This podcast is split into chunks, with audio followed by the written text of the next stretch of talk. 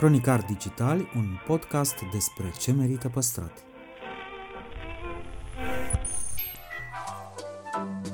De patru ani promovăm patrimoniul în rândul tinerilor, scuturând de praf și prejudecăți interacțiunea cu istoria și cultura. Acum îndrăznim să plecăm în căutarea fericirii, în noi, în actul cultural și în farfurie. Îi aflăm prețul și reevaluările și ne bucurăm de fiecare proiect care face cel puțin break-even. Între heritage și cool, invitații, vedete, influencer și experți vorbesc despre propriile preocupări și pasiuni. Ne dezvăluie ce e important pentru ei și ar dori să transmită mai departe, care este relația lor cu patrimoniul românesc și ce înțeleg prin patrimoniu personal, pe chill și fan ca între prieteni. Moderatorii podcastului sunt Cristian Șimonca, a.k.a. blogul Otravă și jurnalista de cursă lungă Diana Popescu, cu noi episoade în fiecare joi.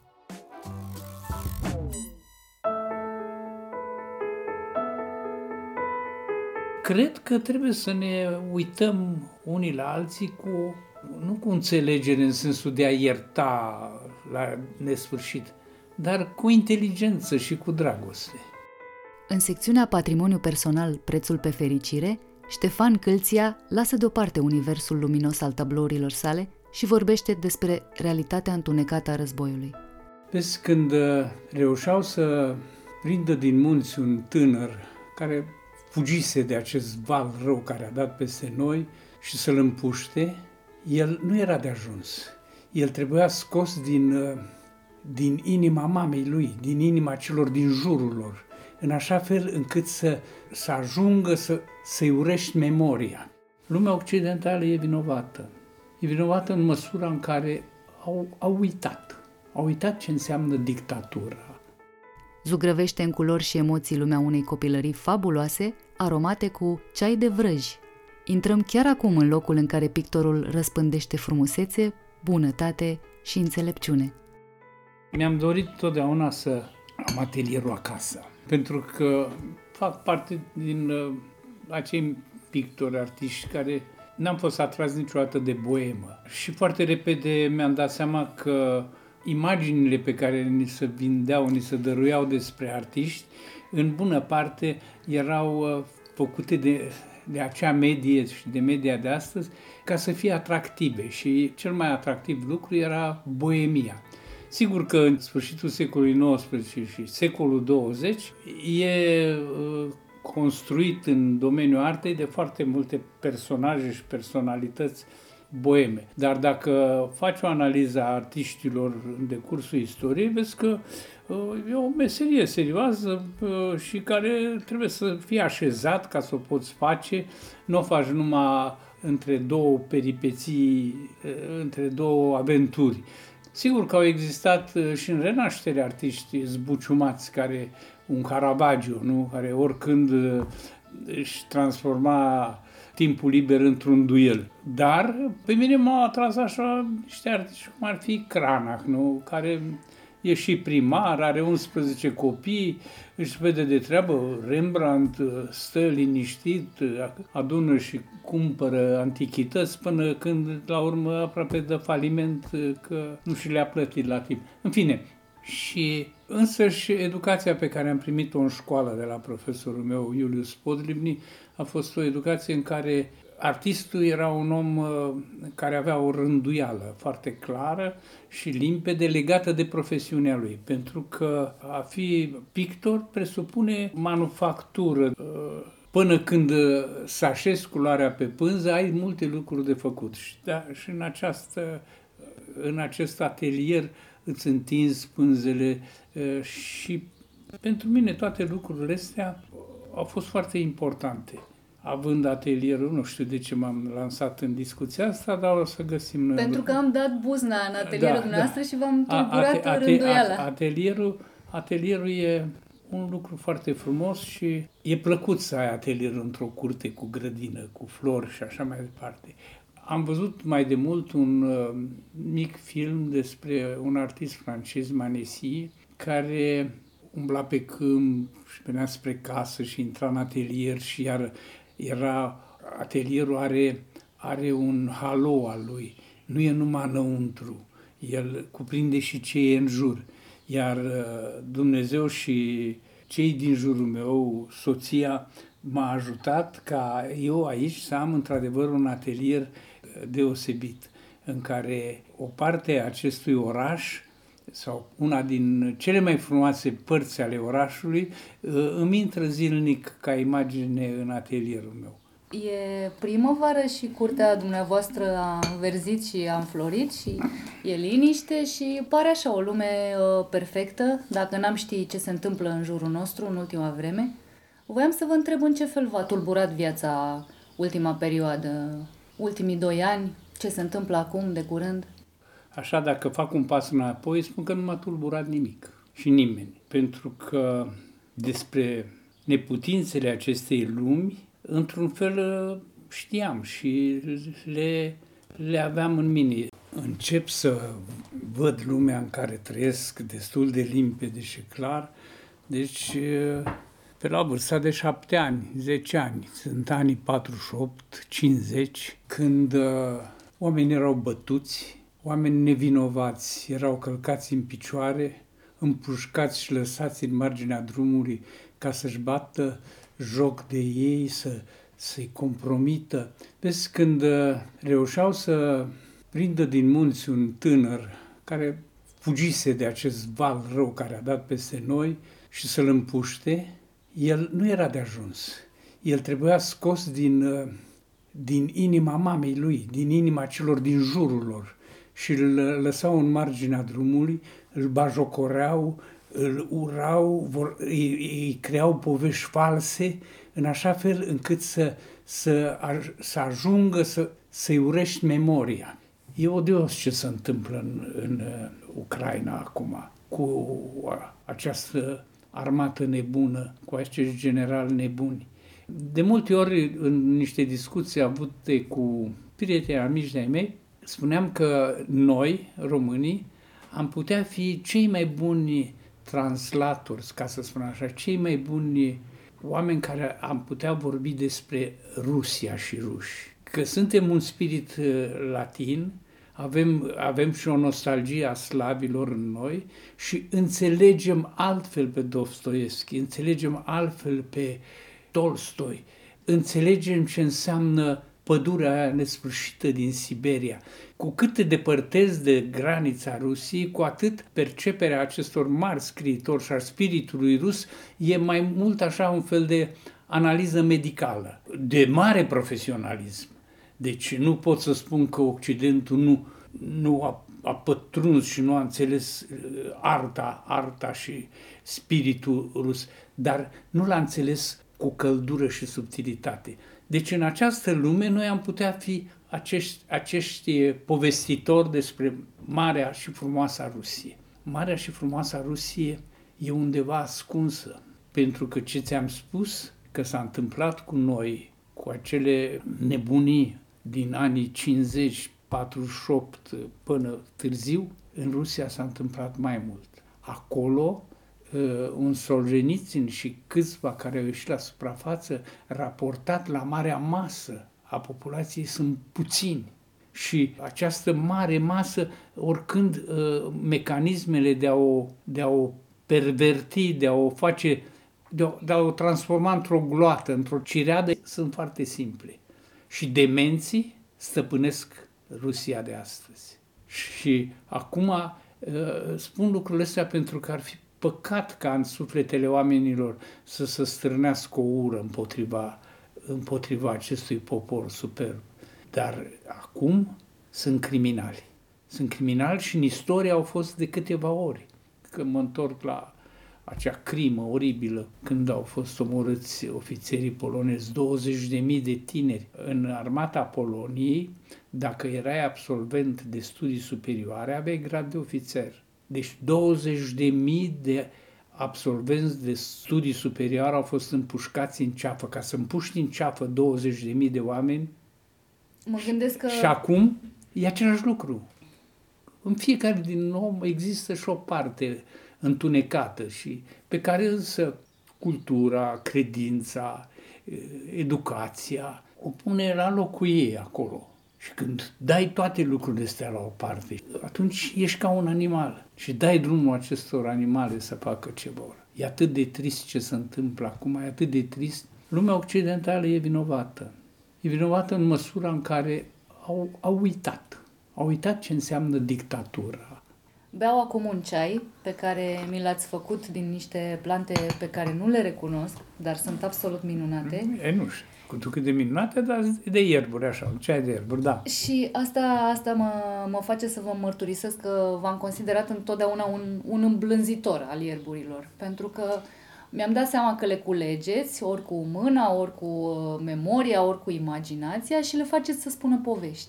Și voiam să vă întreb până la urmă de ce sunt atât de importante ierburile în viața dumneavoastră.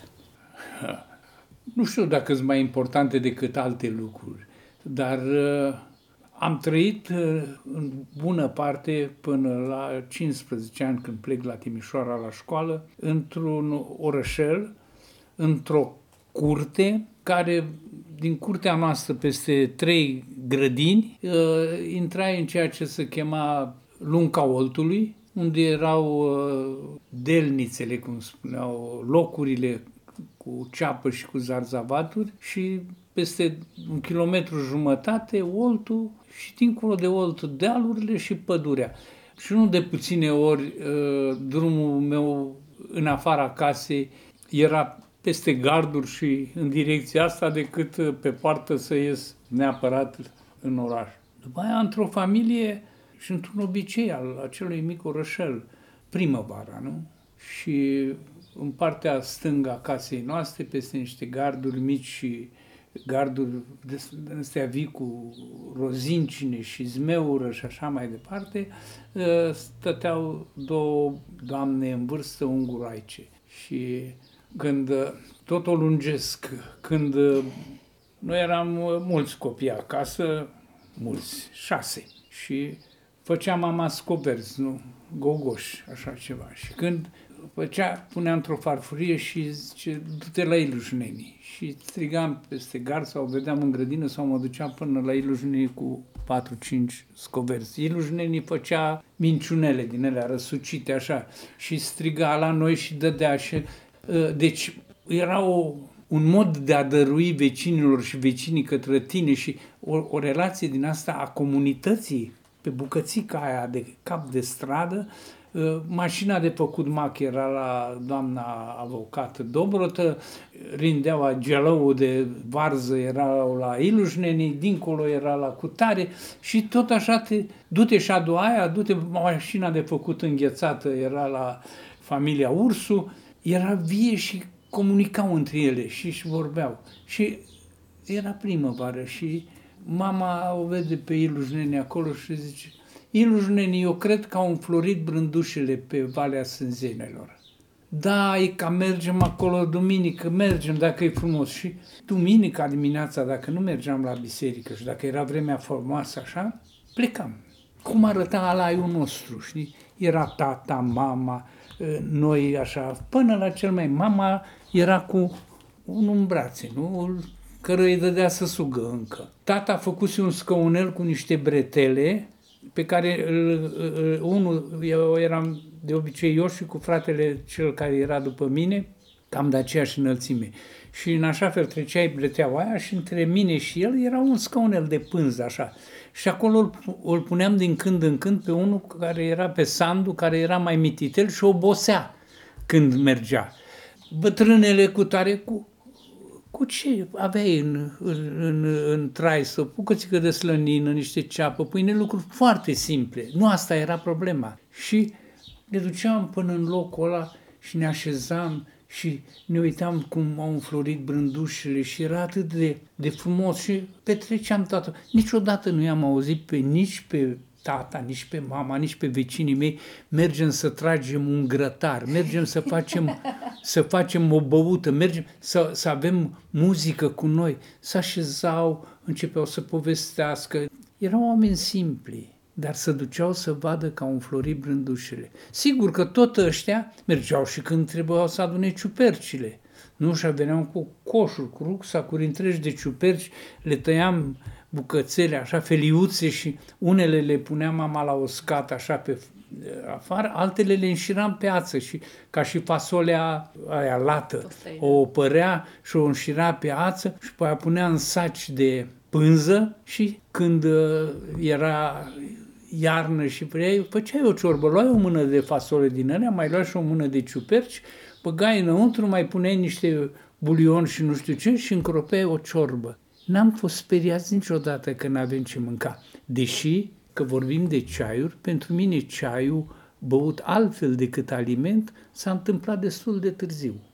Dimineața asta mâncam. O cană mare de ceai cu pâine prăjită, cu un de lemn, cu ceva, cu majun de prune și atunci când mergeai, adunam chimion.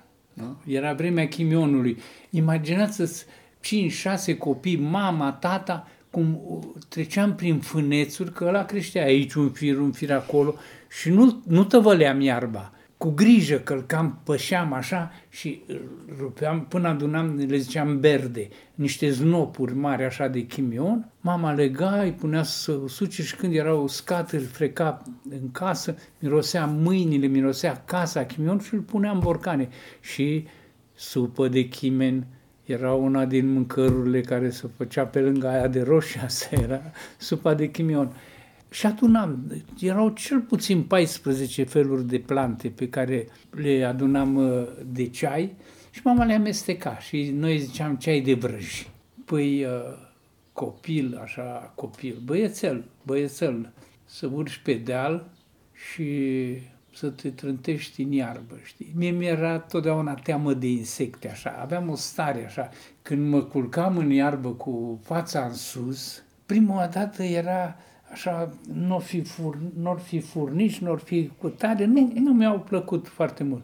Dar te fura un nor care să plimba și începeai să, să te uiți la el cum să făcea norul să făcea castele, ba chipuri de oameni, ba nu știu ce.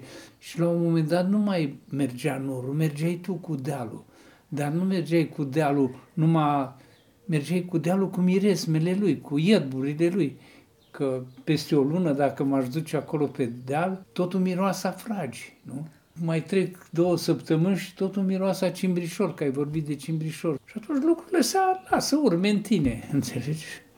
vă ascult vorbind și mi-aduc aminte de planul dumneavoastră de, de tinerețe de, de a deveni preot și uh, mă gândesc, n-aș vrea să comit o blasfemie, dar mă gândesc că într-un fel nu sunteți departe de, de zona aia, pentru că aveți o parohie de oameni care vă iubesc arta, pentru că propovăduiți simplitatea și smerenia și frumusețea. E prea mult, prea mult ai spus. Nu propovăduiesc nimica, dar uh, șansa vieții mele sau șansa mea au fost părinții, bunicii, profesorii, soția și prietenii.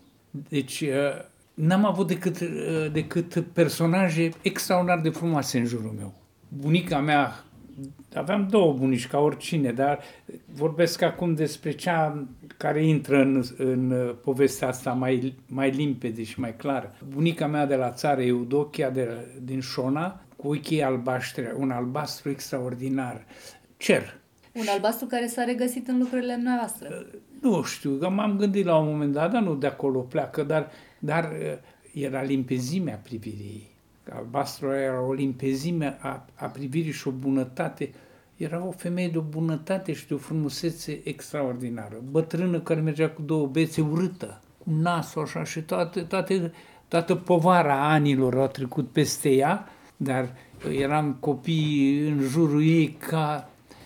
Of, Doamne, ce minunat! Deci de la povestea asta până la tata, un personaj frumos, până la, la mama și am vorbit de ieri, dar povestea asta cred că am spus-o de nu știu câte ori când coboram pe deal în jos, spre, venind spre casă, spre asfințit, așa, tata zicea, cine face cel mai frumos buchet de flori?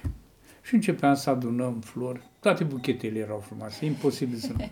Și eram în fața mamei și pe marginea drumului o floare s-a plecat așa peste drum. Și dau să rup. Și mama zice, dar de ce rup floarea aia? Păi zic să fac buchetul. Ce dacă nu vezi că în pajiște sunt atâtea dote și ea de acolo zice că mai vine cineva și lângă drum să o vadă. când ai niște părinți așa, te construiești într-un fel, chiar dacă ești la școală, nu ești cel mai bun, nu știu ce, faci multe prostii, dar în tine rămân niște lucruri esențiale. Sau ajungi la școală, la, la Timișoara, la profesorii care, uh, la Iulius Podlimni, care vorbea stricat românește, că el a vorbit toată viața lui ungurește, dar care era slovac, de fapt, și care ne face nouă elevilor unele de cele mai frumoase lecții despre țăranul român. Și în descriere, în povestire, de la el și așa mai departe, de la prietenii pe de la domnul Ilfoveanu, cu care sunt prieteni de atâția zeci de ani. Asta e, asta e lumea mea. Lor le datorez faptul că sunt așa, deci nu sunt un, un nu pot să fie altfel între ei, că și ei sunt la fel. Nu vreau să spun că sunt un personaj pozitiv 100%. Le am pe ale mele, nu vi le spun acum ca să le, da, să le dați pe post. Dar aproape toată viața mea am iubit oamenii. Au fost puține momente când mi s-au părut uh, urâți de tot. Îmi plac oamenii, sunt frumoși. Fiecare cu toate năcazurile lui, cu tarele lui, până la urmă descoperi ceva frumos într-un om. Și poate de-aia pare, pare așa. Și, și cred că trebuie să ne uităm unii la alții cu, nu cu înțelegere în sensul de a ierta la nesfârșit, dar cu inteligență și cu dragoste. Borges își imagina raiul ca pe o bibliotecă. Am senzația că pentru dumneavoastră raiul își păstrează forma aceea inițială de grădină și îmi amintesc că acum vreo 9 ani cred că am fost uh, aici uh, ultima dată și mi-ați povestit despre grădinile Bucureștiului, cu nostalgie, despre grădinile care făceau orașul ăsta altfel. Da și care s-au da, pierdut. Acum, da, acum nu o să mai vorbesc încă o dată despre grădinile Bucureștiului, pentru că ar trebui să, să încep cu marea tristețe când văd ce se întâmplă cu casele, amintiri, că sunt case în care sunt amintiri, sunt povești întregi care dispar, colțuri de... Acum, cel mai trist lucru e că până la urmă văd că au deschis un șantier vis-a-vis de școala de fete de de școala, școala centrală. centrală de fete, unde de mult timp un, un investitor să chinuie să trântească un bloc imens. Și ce să spun, idioți, tâmpiți, nesimțiți, lacomi. oameni, nici, nici nu știu dacă sunt lacomi. Sunt proști, sunt proști. Ei cred că sunt, ce fac cu lăcomia? Cât e o viață, crapă și nu mai e nimic, dar lasă în urma lor o mizerie. Asta e.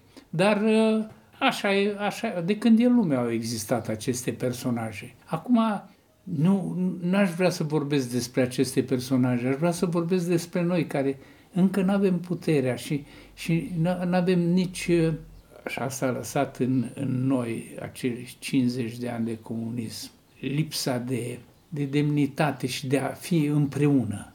Că dacă am fi împreună cu adevărat în acest oraș, oamenii care gândesc frumos, ăștia nu s-ar mișca. Și Dacă dai cu, cu insecticid, gândacii pleacă. Dar dacă tu tot stai și eu îi omor pe câțiva, tu îi omor pe câțiva, împreună, hai odată să dăm uh, cu insecticid foarte bine și gata, să duc și stau la gunoaie. Nu mai vin pe, în casă la tine. Altfel se urcă pe pereți, se urcă în cap, în fine. Uh, parcă am vorbit despre lucruri mai frumoase, despre grădini, despre grădini. Uh, și despre rai. Da, eu cred că raiul nu e în altă parte. Raiul e aici, unde suntem noi. Numai când uh, treci în lumea cealaltă, dacă și majoritatea oamenilor ajung la rai, că Dumnezeu e îndelung răbdător și iertător, ți se limpezește privirea și descoperi că grădina asta e raiul, că pe dealurile alea pe unde umblam copil și umblu și acum e raiul, că că în țara asta e raiul, că în țara aia la altă. Deci să nu imaginăm acel rai altceva decât o realitate pe care în sfârșit o vedem așa cum trebuie văzută. Acum suntem puțin cu ceață în ochi. Rubrica asta pentru care am uh, luat cu asalt atelierul dumneavoastră se numește Prețul pe fericire. cât preț punem noi, fiecare dintre noi pe fericire, cât suntem dispuși să plătim pentru fericirea noastră. Mm. Și voiam să vă întreb ce vă face fericit în fiecare zi? Credeți că chiar toată ziua sunt așa țopăi de fericire? În primul rând, fericirea. Nu știu ce să spun. Nu n-am călătorit și nu călătoresc niciodată singur. Și bunica și mama, dragul mami, să știi că îngerul păzitor e cu tine. Dragul mami, să știi că el, el, el te vede și se supără. La început uh, uitam de el și uiți destul de des, dar el e. Și uh, fericire e atunci când, uh, fără să-ți dai seama, faci lucruri în care el, îngerul păzitor, se bucură. Și atunci ai momente de fericire. Acum să nu înțelegem, îngerul păzitor în copilărie era chiar un, un, un înger. Acum e o stare, nu știu, nu pot eu să vorbesc despre el, dar tot un îngerie, dar altfel. Na, e foarte greu. Mie mi se pare cuvântul ăsta, fericire, foarte... E bine să-l folosim, e bine să ne gândim la el, dar nu poți să spui, acum sunt fericit. Acum, acum e bine, acum sunt bun, acum sunt ascultător, acum am reușit să las deoparte arțagurile și neputința. Și atunci, dintr-o dată, ești ca bunica care stă la poartă cu ochii albaștri și pe care toți oamenii din sat o salută cu respect. Bunătatea e foarte, și așa, puterea de a ierta, de a, nu știu, vorbesc vorbe mari, dar le lăsăm deoparte. Mai întreabă-mă ceva, că până acum am luat o raznă așa cu tot felul de lucruri. Deloc, Da. deloc, nu, nu razna. Mă gândeam că noi ceilalți uh, ne imaginăm tot felul de lucruri despre Care ceilalți? uh, civilii, ca să Nu, zic așa. nici civilii, noi, și, de ce noi și voi? Câteodată, din grupul ăsta, fiecare... Pentru că voiam să ajung la pictori. Noi ceilalți care nu suntem pictori, Da, ne imaginăm despre pictori tot felul de lucruri, greșite de multe ori, pentru că spuneați la început că ai nevoie de disciplină, nu e vorba de boema pe care și-o dar, închipuie... dar asta nu înseamnă că, că n-au existat cu adevărat Da. și șartiști boemi. E Deci adevărat. nu, nu e un drum. Drumurile sunt diferite. Până la urmă, artistul e om cu toate tarele unui om. Poate să fie bolnevicios, poate să fie nebun, dar poate să fie și zgârcit și bun și asta n-are după aia altfel să leagă lucrurile, dar pe, la bază poate să existe o, Mă gândeam totuși că înseamnă multă muncă drumul ăsta, nu? Așa Nu. cum ai putea crede că e, uh, vine muza, te vizitează, mai pictești ceva deci și așa mai eu, departe. una din profesiunile pe care am vrut la un moment dat, după ce n-am mai, m-am lămurit cu povestea cu cântatul la biserică și cu teologia, am pus să mă, să mă duc la un atelier pe lângă un ceasornicar. Bunicul meu din partea mamei a fost ceasornicar. Deci aveam o înclinație spre zona asta de a fi foarte atent. Dar facem o greșeală, cred eu, sau nu e greșeală, un mod uh, ușor de a analiza lucrurile. Uh, mă întorc la, la bunica și la țăranii din generația ei. Ea cunoștea ierburile pe o rază de 11 km, toate, toate plantele. Și ce bune, și ce rele, și când înfloresc, și când pleacă. Dar același lucru știa și despre toate gâzele și animăluțele. Și nu numai așa, știa toate poveștile lor.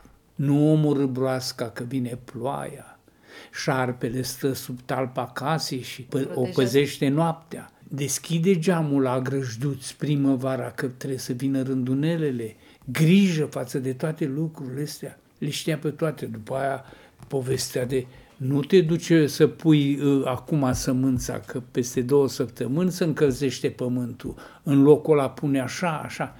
Un bagaj de cunoștințe, un țăran adevărat avea un bagaj de cunoștințe enorm. Enorm. Și atunci poți să spui că el, față de un pictor, uh, știe mai puține? Nu, e vrea pe, pe lumea lui stăpânește. Cum o fi? Mâine vrem să ne ducem cu barca în jos pe olt, să nu știu ce. Să întorcea să uita așa, nu vă duceți mâine, că mâine vine ploaia. Și atunci, sigur că profesiunea, artele și toate, i- undeva intri mai, ne place nu artiștilor să spunem, mai, mai aproape de sufletul omului, știi? Dar mi-e greu să spun lucrul ăsta. Mi-e greu când, când uh, te duci pe câmp și uh, am rămas impresionat teribil, acum doi ani de zile, au mai și-au făcut niște pe în Luca Oltului niște uh, locuri unde au pus fasole, porum, cu tare. Și o femeie în capătul locului a făcut un strat cu flori. Era de, nu, departe de casa ei. Venea o dată pe săptămână, la două săptămâni o dată să strângă buruienile, dar și a făcut o bucurie. Ce, ce să-ți faci? Putea să mai pună fasole acolo, să mai aibă un cartof, să fie... Nu, ea a lăsat deoparte o bucată de pământ ca atunci când vine la locul ei să sape, să fie flori, înțelegi? Și atunci, unde De ce să... Sunt profesiuni diferite, că altfel lucrează un, un ceasornicar decât... Uh, ați vreodată un țigan care face inele? Nu. Cu un pai în gură, cu un pai și cu o spirtieră, ia pe Maria Tereza banul de argint și începe și-l bate. Și atât, are, are ciocănelul, un clește, paiul ăla, spirtiera, încălzește, vorbește cu tine și suflă în continuu. Și lățește banul, taie, până face din el un fir lung, după aia îl taie, îl răsucește, îl bate, îl face și modelează și la urmă îi pune un taler așa mic în față pe care cu o, cu o sculă foarte simplă de, de oțel gravează în el un A, un B, cum te cheamă, fată dragă? Așa, Maria, un M frumos. Și în vreme de o oră ți-a făcut inelul superb și stă și pe vine așa, sau tot țigan făcând burghie. Erau a, niște țigani de prin zona Tecuciului care făceau pentru șantiere. Că am lucrat pe un șantier un an de zile ca salahor și ăștia au fost angajați să facă burghie. Stăteau așa, aveau un foc, un jar cu tare fiară, băteau oțelul, îl făcea acolo, cu o, cu o îndemânare extraordinară. Să faci un burghiu care iese ca de la mașină, cu spirala exact așa unde trebuie, să-l călești, să faci. Și nu era un artist, un artist era. Sigur că se leagă, nu vreau să cobor lucrurile, dar vreau să, să spun că în toate lucrurile e o, o poveste de har, de, de simț pe care trebuie să-l ai pentru lucrul ăla. Și asta e și frumusețea omului, așa, care să bucură de ce face. Am avut uh, un meșter aici care ne-a ajutat, Dumnezeu să-l odihnească multă vreme, care toate, tot ce e garduri de făcut de fier, era școlit în, înainte de război. Am întrebat odată pe un bătrân, domnule, când scăpăm de comuniști? Zice, bă, Ștefănică, dragă, știi când?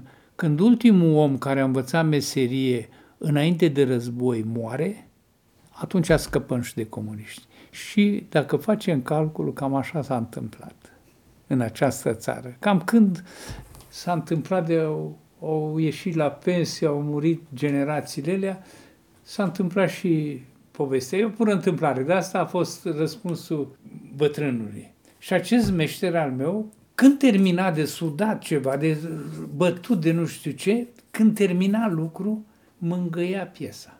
Nu mi-am dat seama, așa când am stat lângă el nu mi-am dat, dar întâmplător am făcut câteva filmări cu el, așa, prin curte și cum lucrează, știi? Și odată am observat lucrul ăsta și m-am uitat din nou și m-am uitat și, și după aia l-am și urmărit. Și așa era. Cum termina? O lua să uita la ea și o mângâia. Eu ca pictor ce fac? Când cred că am terminat, mă dau în spate, mă așez în fotoliu și cu privirea mângâi lucru. Câteodată mă bucur, câteodată abia a doua zi îmi dau seama că am făcut ceva, de multe ori zic, trebuie să o luăm de la capăt, dar cu privirea îți mângâi lucru. Că ăștia suntem oameni, oameni suntem ființe care făptuim totdeauna ceva. Și pentru asta trebuie să înveți niște lucruri, să le iubești.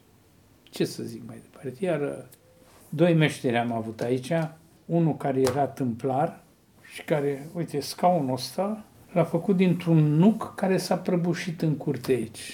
A fost o furtună, s-a prăbușit nucul, a căzut pe vecini, a trebuit să-l taie în sfârșit și când am tăiat, el a zis, nu, uite, butucea punem deoparte, ia crăp.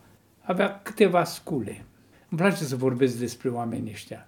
Venea totdeauna fluierând, cu un sufertaș în care avea mâncare. Și venea fluierând și intra în atelier și punea sufertașul să dezbrăca, și lua șorțul. Când pleca, făcea curat și își punea sculele toate la loc. Și acum venea și punea mâna așa pe toate sculele, un pic. Să uita la ele, să uita la ele, să uita tot, tot, tot, tot. Și să făcea șapte fix. Și în clipa aia punea mâna pe scule și începea să lucreze. Și el mi-a povestit o poveste care e frumoasă de spus. Când a avut 12 uh, ani, tatălui l-a dat la un meșter tâmplar, undeva pe aici, pe calea moșilor. Și prima sâmbătă, toată săptămâna n-a făcut altceva decât a măturat, a strâns gunoaie, l-a trimis meșterul, l-a trimis colo, colo, colo, n-a pus mâna pe nicio sculă, pe nimic. Și a venit sâmbătă și au făcut curat în atelier, erau trei băieți și meșterul le-a dat la fiecare, eu zic suma, nu mai știu cât, 5 lei. Zice să aveți mâine, dacă mergeți la obor, să vă luați un covric și să vă dați în ringășpil. Dar când să iasă din atelier, dacă vreunul din voi vrea să păstreze banii, vă duceți la cucoana, la nevastă sa. El, fiind mai sărac și așa, a zis, gata, mă duc. Și s-a dus la doamnă și a zis, doamnă, vreau să-mi păstrați banii. Da, dragă, a scos un caiet, i-a scris numele, a luat cei 5 lei și când a ajuns băiatul la ușă, ea a zis, băiețel, ia vină aici, uite, ia de la mine 3 lei, să-ți iei un covric. Și zice, și eu cât am stat acolo și ne-a dat câte 5 lei pe săptămână, eu de fapt aveam 8 lei. Dar ce mod, o familie asta de tâmplar, cum l-a educat, dar nu l-a lăsat extraordinar, oameni simpli, când în, într-o societate normală, la nivelul de, de oameni obișnuiți să întâmplă minuni de genul ăsta și atunci obții niște generații de, de oameni altfel, altfel, nu numai hai, să tragem, să luăm, să purăm, să... Să construim blocuri mari vis-a-vis de școala centrală, da? Da, în fine. Mulțumesc tare mult. Nu, nu vreau să mai uh, abuzez de, păi, de bunăvoința dumneavoastră. Cred că e cazul.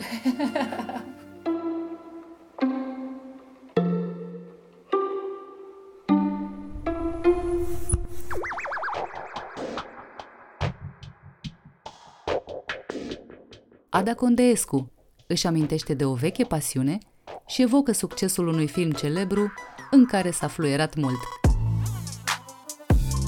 Poți să spun ceva? Zi! Ești foarte frumos. da. Mersi. Apoi, într-adevăr, am avut așa un boom de, și de vizibilitate și de publicitate, dacă vrei, și așa în zona asta media, pe care, din păcate, spun asta acum conștientizând ce înseamnă niște premii de genul ăsta, îmi pare rău că nu l-am, na, n-am fructificat mai mult și n-am ajuns și eu un influencer de da, succes. exact. Dezvăluie de ce o actriță cu doi copii nu refuză o cafea și cui trebuie să mulțumească pentru că întâlnirea ei cu Angelina Jolie a intrat în posteritatea internetului. Interviu în secțiunea Cultura la purtător. Rubrica Patrimoniu Cultural este susținută de Raiffeisen Bank România, care crede în importanța transformării digitale și creșterea accesului la cultură prin tehnologie.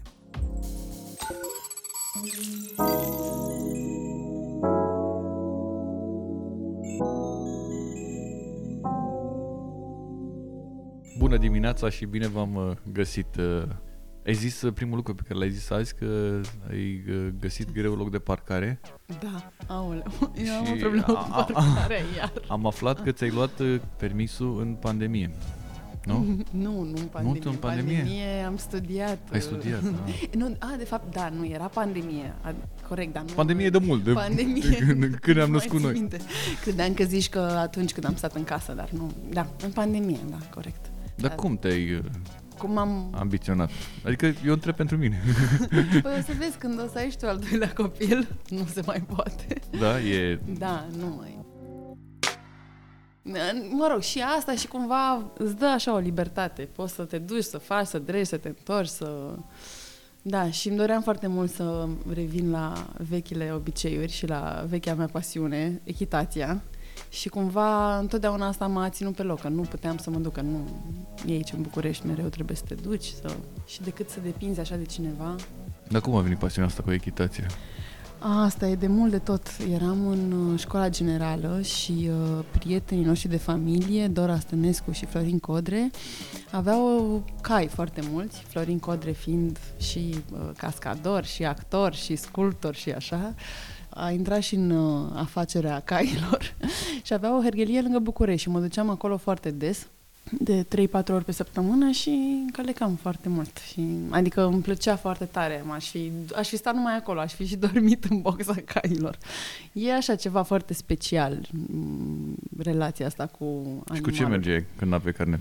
Când, păi nu, când aveam carnet, acum fiind mare, nu mai mergeam. Înainte mă ducea tata când era mică, dar după aia nu mai, așa, doar din când în când, când mai nimeream. Cum a fost pentru tine perioada asta De... de stat în casă și după aia ne mai făcut mare lucru cum făceam pe vremuri. Cum făceam Și că noi ne da. plângeam pe la evenimentele astea la care ne Aoleu. întâlneam, uh, noi avem cam același uh, sistem de... Ne De- plac foarte mult evenimentele astea și de fiecare dată când De- ne vedeam la evenimentele astea, stăteam amândoi într-un colț Exact. și ne uitam la alți oameni. Da, Da, râdeam, adică da. na. Adică țin minte unul la operă, ceva frumos. Ăla, da. Nu mi-au lipsit aceste evenimente. Prea Șoc. mult. Bă, da, acum să știi că parcă, parcă aș scoate capul în oraș. Toată lumea cred că are chestia Da. asta cu... Chiar și noi. Da, Adică chiar și noi. și Adică ăștia care- dacă știți vreun eveniment, să ne ziceți și nouă. Să ne trimiteți mail. Da. Uh, A fost într-un fel uh, mai ușor de trecut pentru că eram însărcinată și uh, aveam motiv să nu ies, să nu fac nimic. Uh, După care am și stat undeva lângă București și într-un fel a fost bine, într-un fel uh, am fost parcă așa prea ruptă. Dar bine, na, eram la aer, eram cu animale, cu pădure, cu ciuperci, cu așa. Și uh, cumva în meseria noastră, cum bine știi, um, de actori, ai zona asta de pauză. Uneori mai îndelungată, alteori ai noroc și e scurtă, dar mereu ai un uh, roller coaster din ăsta așa al uh, perioadelor de lucru. Așa că eu cumva am intrat în pandemie pregătită de acest gen, cu, adică pentru acest gen de pauză totală, așa, bine, nu, acum chiar a fost totală, dar am reușit să mă gestionez, cred că mai bine decât alți oameni, zic eu, optimistic.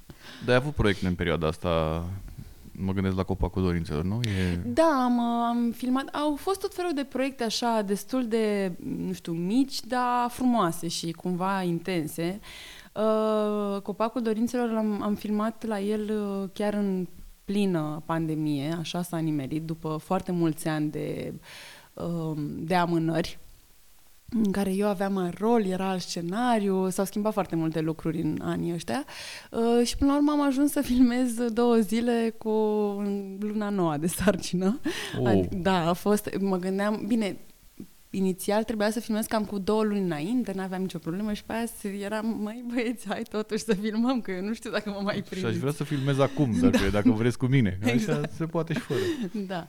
Și, uh, mă rog, eu fiind ambasador hospice Casa Speranței, am, m-am dus așa pentru ei uh, cu mare drag și cu cumva într-un soi de promovare, mă rog, și ca să duc povestea asta lor mai departe și prin uh, meseria mea, așa s-a nimerit. Uh, și m-am bucurat să pot să mă duc uh, chiar și o zi, două acolo. La... Dar, într-adevăr, fizic a fost mult mai greu decât mă așteptam. Adică, deși uh, nu părea, dar... Uh, Dar cum e asta cu, cu ambasador? Știu că ești implicat în tot felul de chestii de astea caritabile și... uh, Ori caritabil, ori pe artă. Când mă uit la acolo pe listele, e, ești în orice de asta. Cu- Mă gândeam la Art Safari, mă gândeam la Da, Casa Speranței. La... Să știi că ține cumva așa de, uh, de cauză, bineînțeles, în primul rând, dar și de oameni. Adică, așa, după ce am făcut fluierul, am tot fost uh, rugată, cooptată, chemată să să ajut cauze. Eu sunt, uh, sunt pro bono forever, adică nu Știu, știu cât da, mă mai da. ține, dar așa. Ne Uh, puteți ajuta și pe noi, suntem la început de drum. Exact. Da, știu, poveste. da, sau nu, da, mă rog, așa. Um, cu Ar Safari e o poveste foarte frumoasă că m-am împrietenit așa și avem în o chimie foarte bună cu, am o chimie foarte bună cu Ioana Ciocan, care e uh, directoarea Ar Safari. Șefa lor acolo. Ce? Da, șefa lor. Exact, șefa la, șefa la artă. Și uh, așa, an de an, uh, mă rog, deja mă ceartă. Am ajuns să mă certe că nu, nu expun și eu mai mai des fotografie, nu, nu, nu actorie. Apoi cu, am, am tot fost în diferite cauze, adică și m, foarte aproape de copii și în zona asta de, mă rog, de oameni ai străzi. Am încercat să răspund cât am putut la cât mai multe chemări, însă nu am reușit să mă leg așa foarte a la lung de, de o cauză, cumva din, din pricina mea, zic eu. Uh, pentru că nu o simțeam până la capăt, așa. Însă cu hospice fiind ceva foarte personal, adică o poveste apropo de paliație și de cancer și așa, trecând cu cineva foarte apropiat prin asta, nu știu, am... Empatizai mai bine Da, da, da, și cauza. simt așa că trebuie făcut mai mult, pentru, pentru că oamenii nu prea știu ce înseamnă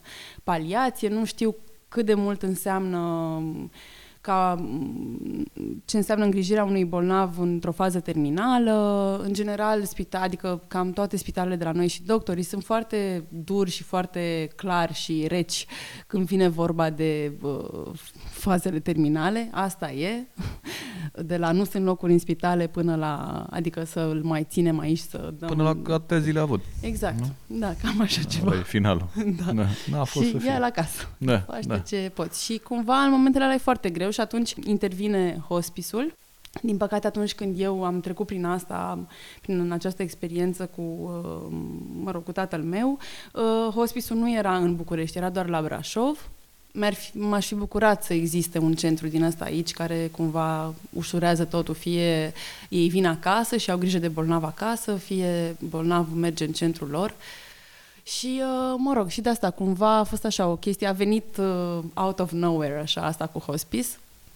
Și uh, m-am uh, legat de ei și ei m-au simțit așa foarte empatică, probabil, și atunci m-au, m-au rugat să fiu așa un fel de brand ambassador, știi? Așa de... Na. Ei, cum pot. Ai pomenit mai devreme de momentul fluieratului. Așa. Cum a fost pentru tine? Că a fost un real succes atunci. Și dacă aveam Instagram mereu mă A, asta zic, dacă aveai Instagram, da. Rupeam, da. zic. Cât ai acum pe Instagram? E, e nu, aveai nu, mult mai nu mult, da, un lăsați, milion, da. Da, da. Dacă erai...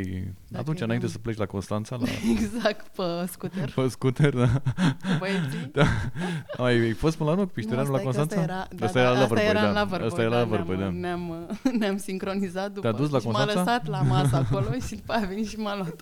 Să știi că râsul râs, dar era tot pe drumurile alea, deci... Da, sunt sigur, da. Da. Cum a fost pentru tine momentul ăla? Și inclusiv Sarajevo, inclusiv uh, toate... Uh, S-a întâlnit cu Ange- Angelina Jolie. Știi că asta era, toată, toată lumea Angie. era asta. A, s-a întâlnit cu Angelina Jolie, a venit, i-a dat premiu. da. A fost super Am frumos. făcut un schimb de, da. de Tot e experiențe. bine? Ea e bine? Tot E încă, ok, da, e da. ok. Nu știu cum Brad, ce s-o fi ales între Numai timp. belele au avut acolo. N-a, n-a, f- n-a fost, n-a mers. Da, nu, nu, nu s-au... A, se vedea de la început că nu. Știu, Asta românești, da. Nu, nu erau. Știu ei tot. Da, și în general când pui o poză, știi, cu cineva sau știi, ce bine vă stăm împreună, nu știu ce, și Așa. după aia la două săptămâni după, sau trei când se termină așa, Așa. toată A, lumea eu simțea știam, mă, că de la- știam, ți-am Dar zis se eu, vedea, da. n-ai văzut cum se uita la A, ea? bine, mă, ai văzut uita în altă parte. În altă parte trecea o fată pe acolo. Da, sau da, asta. E, mă, uite, e plictisită la masă cu... Plictisită, da, da, E da, o da, poză, da. frate, adică... Zi fost cum a bine, fost așa, uh, fluieratul. Mă, fluieratul a fost un moment foarte puternic și uh, intens așa. Cu atât mai frumos uh, pentru că nu ne-am prins de la început că va fi așa, știi? Adică uh, de la început mă refer în sensul când am ajuns deja la Berlin. Adică noi ne-am dus ca oamenii frumos să onorăm invitația pe red carpet. Dacă te-au invitat într-adevăr. oamenii, era păcat Dumnezeu Era- să nu te duci. Da. Exact. Așa. Și uh, ne-am dus și a fost așa foarte, a fost foarte frumos că cei din producție ne-au, uh, adică au prelungit perioada de ședere, cum se zice, așa, și am stat mult mai mult decât uh, a fost filmul nostru, adică ne-am dus la petrecere, am văzut Berlinul, am simțit Berlinul, toate, adică aveam acces la toate petrecerile foarte mișto în locurile cele mai tare, adică cele mai dărăpânate, ca să... Da, înțelegi da, ce adică vreau să unde, unde cădea te cu el. Exact, acolo era mâncarea peștelui, că era, chiar era foarte mișto. Și, mă rog, pentru, eu aveam 21 de ani, cred, atunci, și uh, George 20, sau mă rog, aproape 2, Piștereanu. Și na, nu mai văzusem, uh, nu mai văzuserăm așa ceva, știi, până atunci. Și a fost uh, spectaculos, așa, mai ales, adică și apoi întoarcerea și faptul că am luat premiu și faptul că am cunoscut atâția oameni care uh, care apreciau foarte mult ce am făcut noi, adică mă refer uh, la Wim Wenders și la René Zellweger, adică oameni care văzuseră filmul și chiar se uitau, știi, adică nu era, da mă, Da, am am văzut, văzut, mă, da. da, parcă da, nu mai știu cum se cheamă, adică așa. Și a fost așa, chiar o experiență, cum să zic, care îți rămâne pentru toată viața acolo și care te construiește pe mai departe, așa. Ce faci tu cu ea și cum o duci, uh, depinde de fiecare dintre noi. Apoi, într-adevăr, am avut așa un boom de, și de vizibilitate și de publicitate, dacă vrei, și așa în zona asta media, pe care, din păcate, spun asta acum conștientizând ce înseamnă niște premii de genul ăsta, îmi pare rău că nu l-am, na, n-am fructificat mai mult și n-am ajuns și eu un influencer de Da, succes. exact. Nu, dar n-am știut, adică n-am Like știut. și share dacă vă place. Da, și voi, vă rog frumos. Dar nu ți se pare că noi avem nevoie asta de confirm? Adică Ba da, păi când, de ce uh, te faci actor? Nu, mă gândeam, mă gândeam la asta cu când zice, adică apare un film românesc, Așa. Vorbesc cu niște oameni aceiași despre el, după Tu? care se duce, da, Ar eu veni și cu tu încă și- doi speriați. Mi-a zis, mi-a zis cineva la o, eram speaker la o facultate, nu mai știu, și mi-a zis, dar de ce n-ai mai scris despre teatru? Că oricum nu citește nimeni. Zici? Nu, Da. eu cred că citește, să Da, știi. tu. Uh, de ce, nu știu, când apare filmul România sau Mhm. așa și pe dincolo, se vorbesc trei oameni, nu știu ce. Te duci cu el undeva la Berlin sau nu știu ce, te creditează niște băieți, Da. adică doamna Niște Rene băieți, și niște, niște, exact, așa. Niște doamne. Și după aia, niște dintr-o fete. dată, ăia care zic, mamă, dar uite ce tare e filmul ăsta, știi, România, știi, care Mhm. până atunci nu... De ce avem noi asta? Păi, unul, poate chiar nu le place, inițial. După care, dacă a zis Rene, parcă nu-ți mai vine Da, să... uite, mă, a zis, Da, mă, a zis da. și Rene, hai că poate fi ceva de capul lui, mă mai uit odată. Sau măcar la trailer. Doi, cred că, în, adică, în general, în industria asta, și nu e doar în România, adică pe bune, chiar nu e doar aici, uh, Oamenii au tendința de a minimaliza atunci când uh, le place ceva, știi, ca să te țină acolo, down, down, down A, e de fapt e o strategie? Să Da, te țină e. jos acolo? da, adică Ah. de ce să zici, mamă ce mișto e ăsta, hai să mă lupt cu el și să fiu într-o competiție mișto, adică... Zici na. că e de rahat, nu? Da, nu, Ah. adică ca nu, sau nu vorbești, știi, cu cât nu vorbești mai mult, Nu cu atât, există. uh, yes, ignore, știi? Ah. Da, acum dacă te duci și ei și premiul ăla și Ursuleț și Alfred Bauer și mai iau și actorii și mai ia și filmul prin toată Europa și în America, Bine, era așa. culmea să te șteargă din poza aia cu Angelina Jolie și să... A, da, e ștears acolo Delete. și zice, uite, asta, e, cam asta e poza, așa arată. Adică aici Da. nu mai ai ce să mai faci, nu? Nu mai e ce să mai faci, a, mai e ce să mai faci, că am auzit. Ia uite, domne, se dă mare că Da, s-a da, da, întâlnit cu da. E Angelina. mare lucru. Hai să fim serioși. Că... Nu, dar oricum ideea e că nu eu, adică m, și acum îi mulțumesc uh, regizorului Paul Negoescu, care era la balcon, că el a filmat. A făcut uh, filmulețul cu A, că Mișco. dacă nu era Paul Negoescu, Nu. nu crede nimeni. Hai mă, ăștia, a fost ea cu Angelina. Hai mă, lasă-mă, mă, Bine, cu... mai erau pozele alea din culise, din green room. A, în mai fine, fumam, acum le-ai pus în Photoshop. Exact, poți face Și că erau alea în anii 90, erau poze de-astea cu...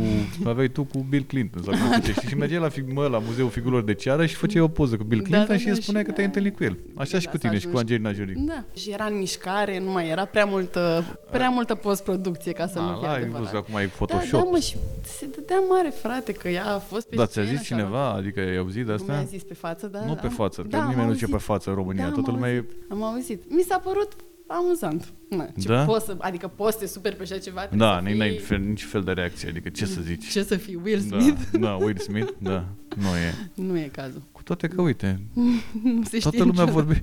Și cum e asta? Adică au- în anii trecuți, parcă la Oscar se vorbea despre filme Da, aia, care au asta mi s-a câștigat. părut și mie trist. Da. Anul ăsta Ah. s-a vorbi, se vorbește doar despre... o- Mă, nici filmele nu mai sunt O cum au palmă fost, la- da? sincer, Zici pe asta? bune. Da? Nu știu, nu le-am văzut pe Da, toate, nici dar eu.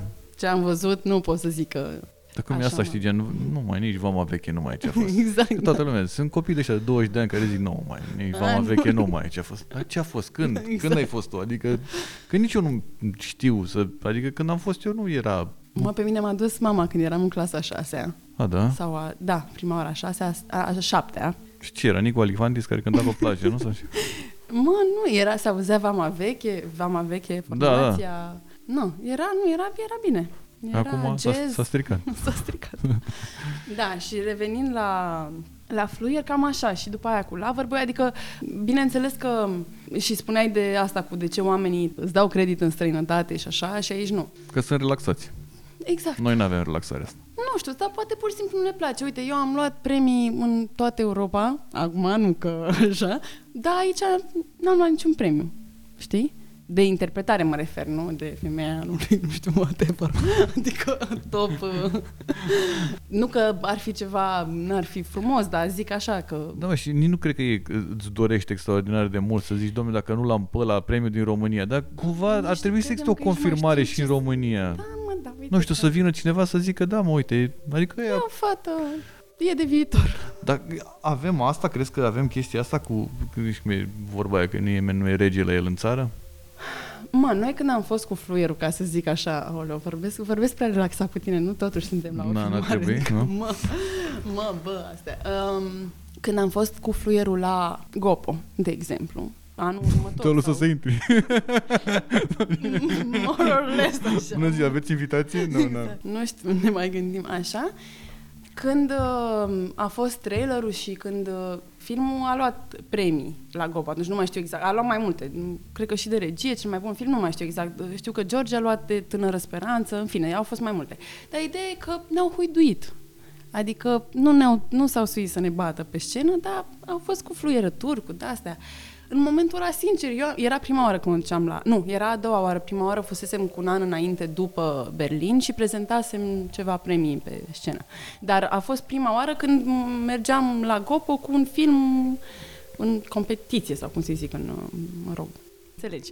Să-ți dea băieții ăia niște premii. exact, să-ți dai niște omuleți. E, și, na, eu m-am simțit, am fost șocată atunci, bine, Dar eram cum? și mai Huiduiau? mică. Adică pur și simplu Da, huiduiau? a? fluierau. Da? Da, nu vreau să mai zic cine. Păi fluierau poate pentru că era nu, de la era, fluier. Nu, era, pe, nu, era cu huă și... Da, Ah, era... ok. Ne-am gândit prima oară la asta, dar nu după aia. Mă gândeam că asta era glumă. Ai fi, Era roast. ai fi, da, era Yes, rost, da. But Te-ai no. fi dus să dai multe palme, știi, prin Exact. sală, pe la oameni. Ai Da. zis că gen, ai fi, Ar fi trebuit pe bune. Nu, Da. adică dacă aș fi acum, cred că, sincer, adică m-aș ridica și m-aș căra. Prima reacție, care a fost destul de a durat așa, a fost că am zis, ok, eu nu mă mai duc aici. Adică nu mi se pare frumos. Eu vreau să mă duc să mă simt bine. Știi și tu cum sunt eu la da, evenimente. da, da, da, da. Mai bei un vin, un prosecco, te simți bine, vorbești cu oamenii, nu dacă începi așa cu să te calc pe, să-ți dau una, să te fluier, să te scui. Da, simți lăsați. asta că există în industria asta uh, în România? Ce? Chestia asta de grupulețe, ăla nu-l înghite pe ăla, ăla nu știu ce, Da. ăla e Am, nemulțumit am de trăit niște ăla. experiențe care m-au șocat. Mă șochează chiar și astăzi, după mulți ani de la ele. Uh, Zic că nu o să le spun că nu le fac publice, Mm. nu, nu, sunt, uh, nu sunt uh, tipul, dar uh, chestii care m-au lăsat atât de dezamăgită și atât de întristat așa, încât, uh, adică așa, oameni despre care credeai că, na, sunt uh, cel puțin eleganți, cel puțin, nu știu, bine crescuți, oameni la care te gândeai că au principii vis-a-vis de prietenie și de așa, dar de fapt totul era e fa- foarte mult, nu totul, dar foarte mult e fațadă. Și cumva eu de-aia m-am și ținut așa mai retrasă, din păcate, nu știu, dar nu pot, adică eu trebuie Da, ai să mă avut duc cu cumva tot de, sufletul. nu ai avut de știu. suferit de faptul ăsta că ai fost mai, mai retrasă? Mm, cred că da. Dar, nu știu, și nu, nu pot să fiu prefăcută. Adică nu pot să mă duc și să, nu știu, să fiu altfel decât sunt. Adică dacă suntem, uh, nu știu, general sunt foarte direct așa și când îmi place de cineva, mă refer la, nu știu, un film, un actor, un, prefer să-i spun în privat, să-i spun când mă întâlnesc cu el, să așa, decât, nu știu, să fac așa o chestie de fațadă. Să scrii pe Facebook, că îmi place mult de... A, nu, pe Facebook mai scriu sau așa, pentru că, așa, pentru oameni, știți, adică să se ducă oameni Da. la cinema și, na. Dar, în fine, e multă, multă poleială și chestia asta m- am simțit întotdeauna că nu e pentru mine. Bine, te duci, m, ești... Da, dai mă, ești bună în ziua, da. meseria asta, te duci să-i saluți, da, Da, da, e, da. da. Bine, nu toată lumea e așa, dar, na, e greu. Când am, când am ajuns aici ai zis că nu un om cu doi copii nu refuză o cafea. Cum e cu doi copii? E, Uh, Adică știu cum e cu unul, dar vreau să știu cum- ar- doar să știu cum e cu doar doi. să auzi Da. și după aia... Uh, mă, e frumos, dar e și foarte greu. Adică m, există momente în care e mai ușor, momente în care e mai greu, momente când trebuie să te rupi un pic, măcar așa, nu știu, să te detașezi, să...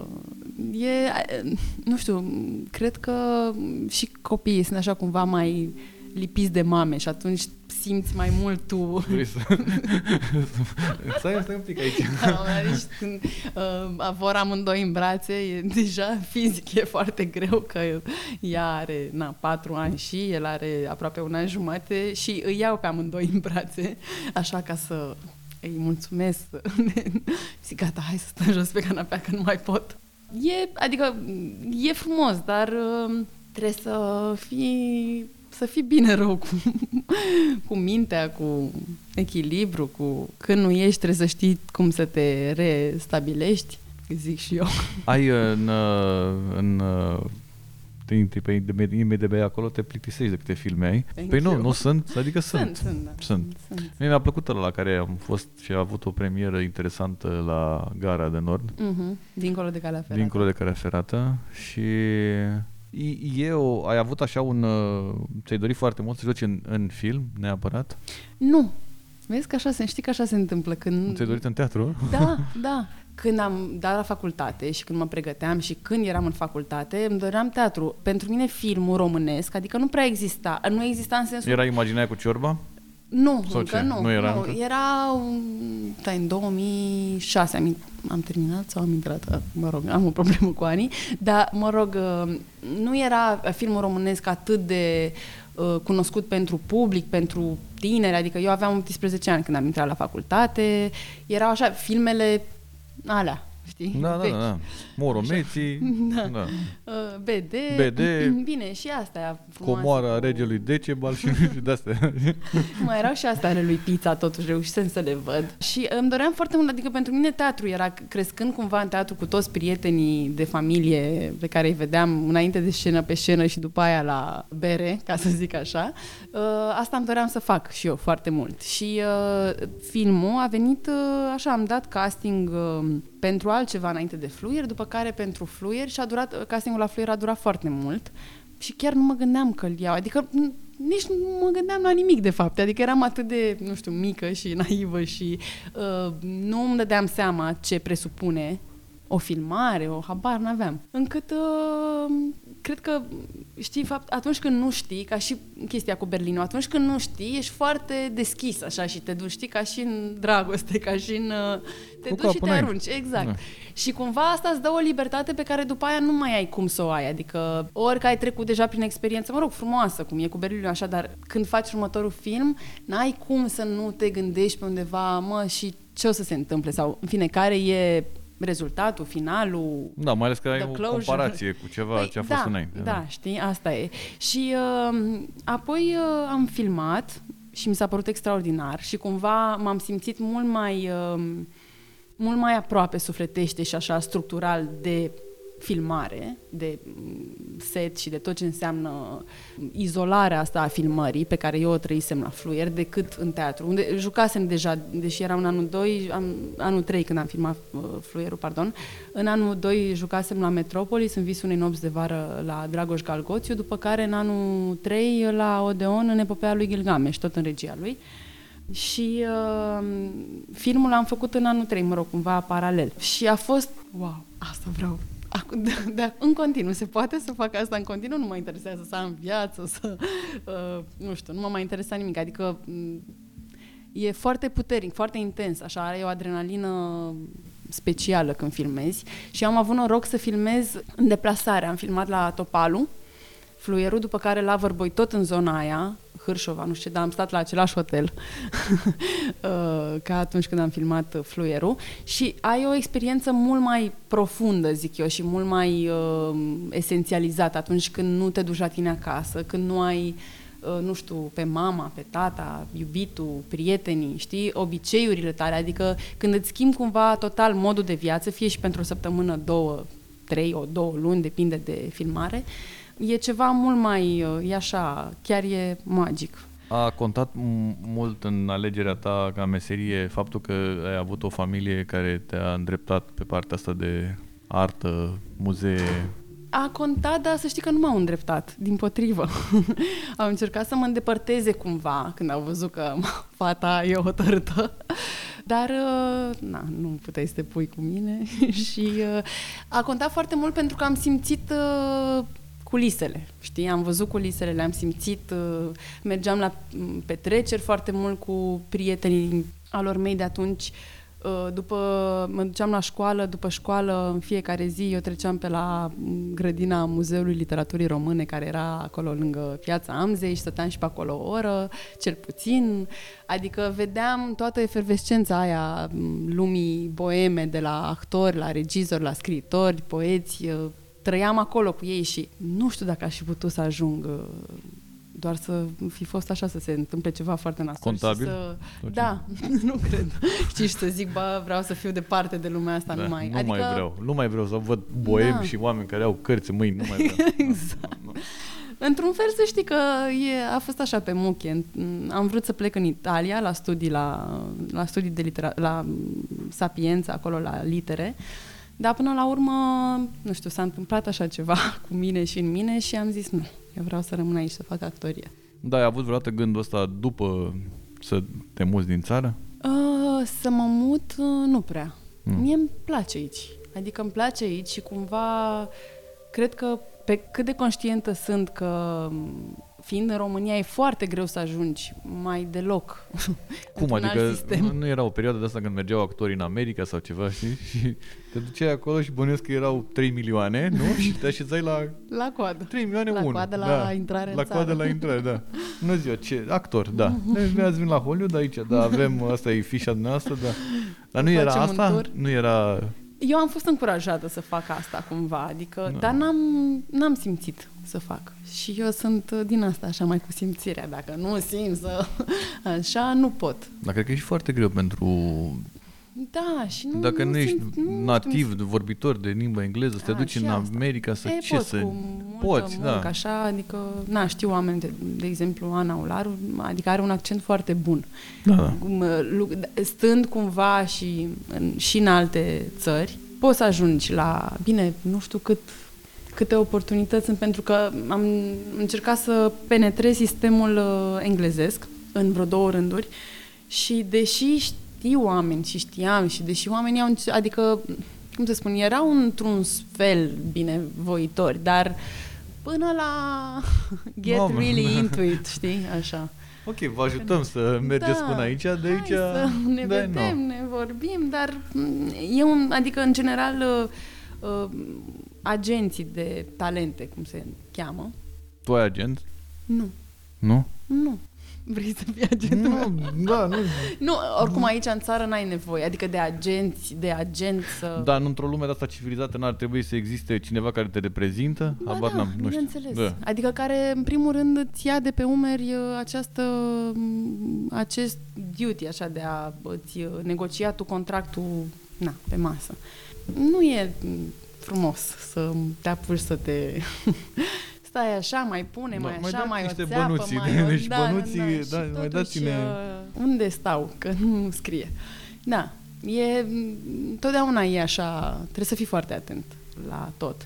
Și cumva e, e bine să fie altcineva pentru tine acolo să facă asta, dar nu se poate la noi, adică chiar nu... n-ai Cum, cum a fost pentru tine uh, chestia asta? Că te-am mai văzut în, uh, pe la chestii de pe la Global, Mhm. diferite chestii. Așa, da, am fost cu ei, dar bine, eu acum mă refeream doar la uh, st- strict pe partea de actorie, de film Da, și da, de da, teatru. da. Nu, cu ei am fost pe zona asta de media, cum să Da, spun entertainment așa. și- Da, așa. Dar uh, eu fiind foarte nișată, adică uite-te pe Instagram, mai- cumva nu am uh, reușit uh, nici cu ei, nici uh, cu alții să le aduc un profit. Adică na, profit mă refer financiar și așa, adică și atunci, na, sunt și acum prietenă cu Lucian, vorbim, uh, m, am, a fost o experiență frumoasă pentru mine în sensul în care am cunoscut mai îndeaproape mai mulți artiști pe care poate în uh, alt fel, adică în, nefiind invitată la evenimentele Probabil că ai fi global. cunoscut doar dacă ai- te uitai pe Instagram. Da, da, nu, po- ne, adică poate ne mai întâlnim, adică ne-am mai întâlnit, m-am mai întâlnit așa pe la alte evenimente sau așa, dar nu am fost atât de into, adică de exemplu am prezentat la Artist Awards la un moment dat uh, niște premii mai de mult nu în pandemie și Na, adică pentru mine mie mi-a plăcut experiența, însă nu era profitabilă de niciun de nicio parte, profitabilă la modul Da, da, concret, știu, știi? 2 plus 2 egal da, și 4, atunci na, mulțit n-are cu 5. sens să, na, să reînnoiești ceva ce nu e... Na. Adică Ca într-o Să am relație. și un- Da, da, să am și eu o relație, să am un băiat. Da, Da, da. Dar mai bine nu, adică Da. e ok și fără. Da. Ai zis asta la un moment dat, că dacă ai fi avut, uh, ac- dacă ai fost acum, crezi că dacă era Loverboy acum, erai, uh, ai fi putut să fii, nu știu, habar n-am, ca... The influencer of the year. Da. Nu. Adică crezi că asta a fost cumva, că a venit mai prea devreme? Din punctul ăsta de vedere al social mediei, dacă vrei, da, adică la noi nu existau, mă rog, chiar nu exista Instagram-ul, Facebook-ul, era... în ce an nu a știu, fost Loverboy? Nu, nu în- știu. A ieșit la noi, cred că în 2012 Ah, sau da, așa. și ok. Da, adică... Aveai Facebook și mai vorbeai cu mama.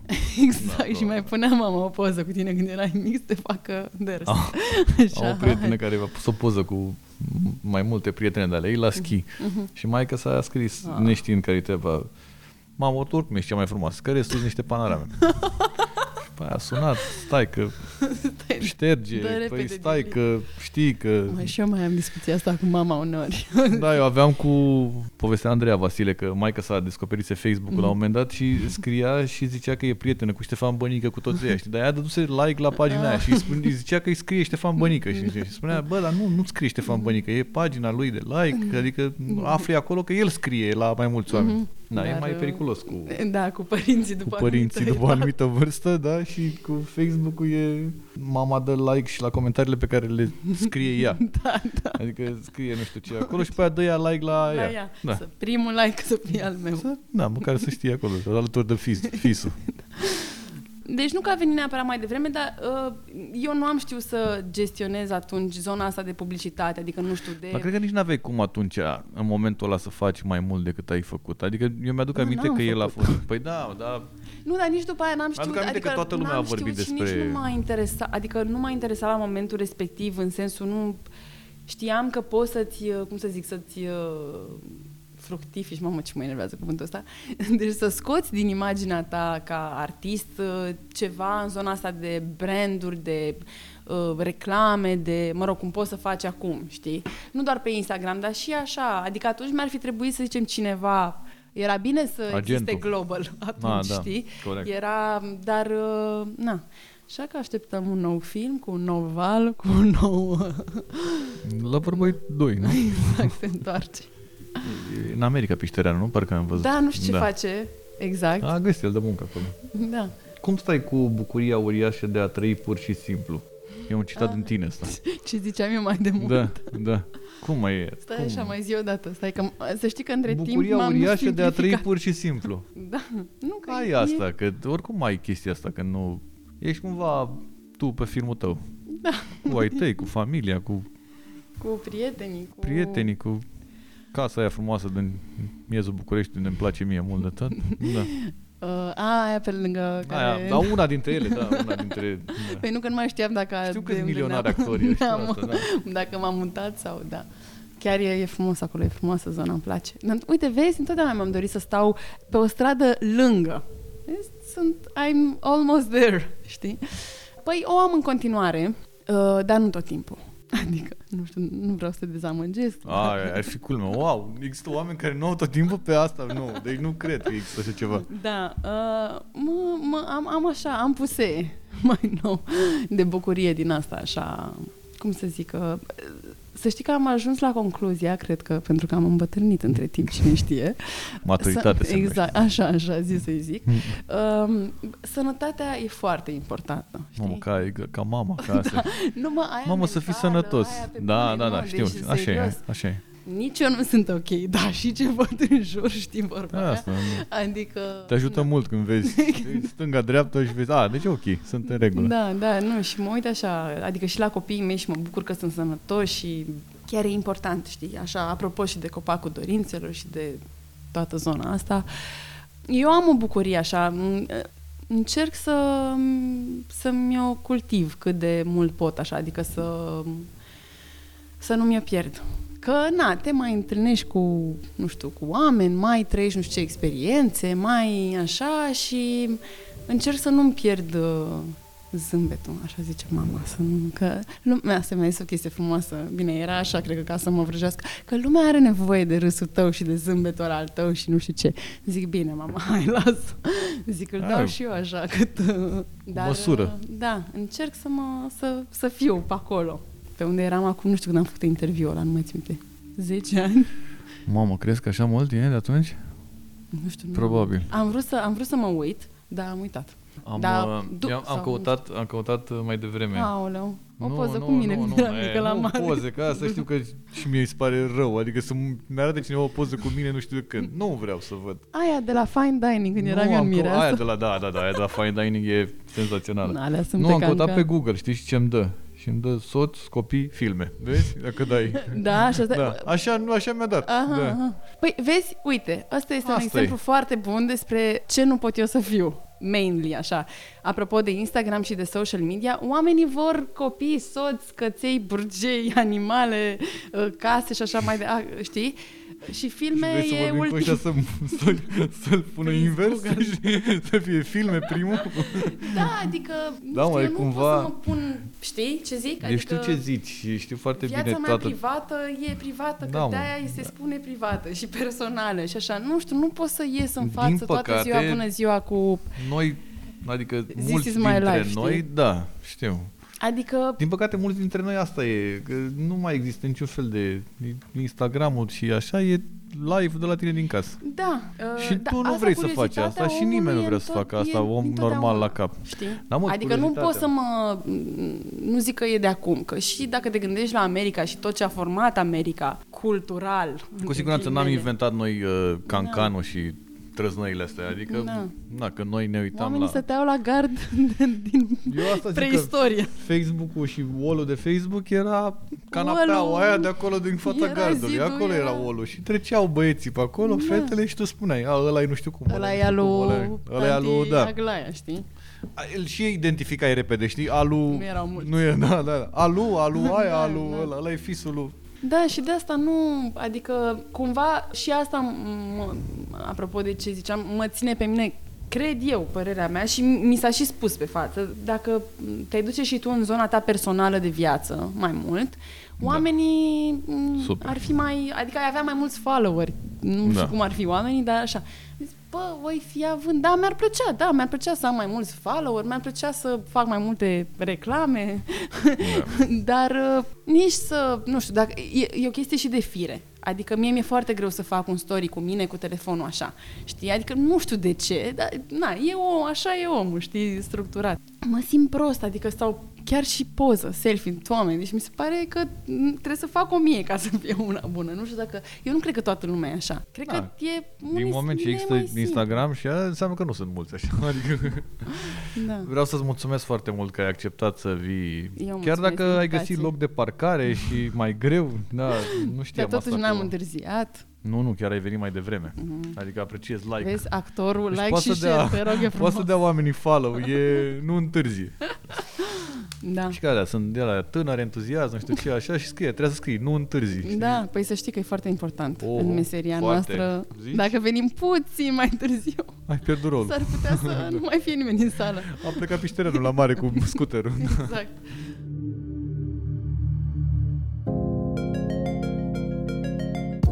Podcastul Cronicar Digital este susținut de Raiffeisen Bank și Electrolux România. Partenerii proiectului sunt convinși că, prin accesul la educație, cultură și tehnologie, putem deveni cea mai bună versiune a noastră.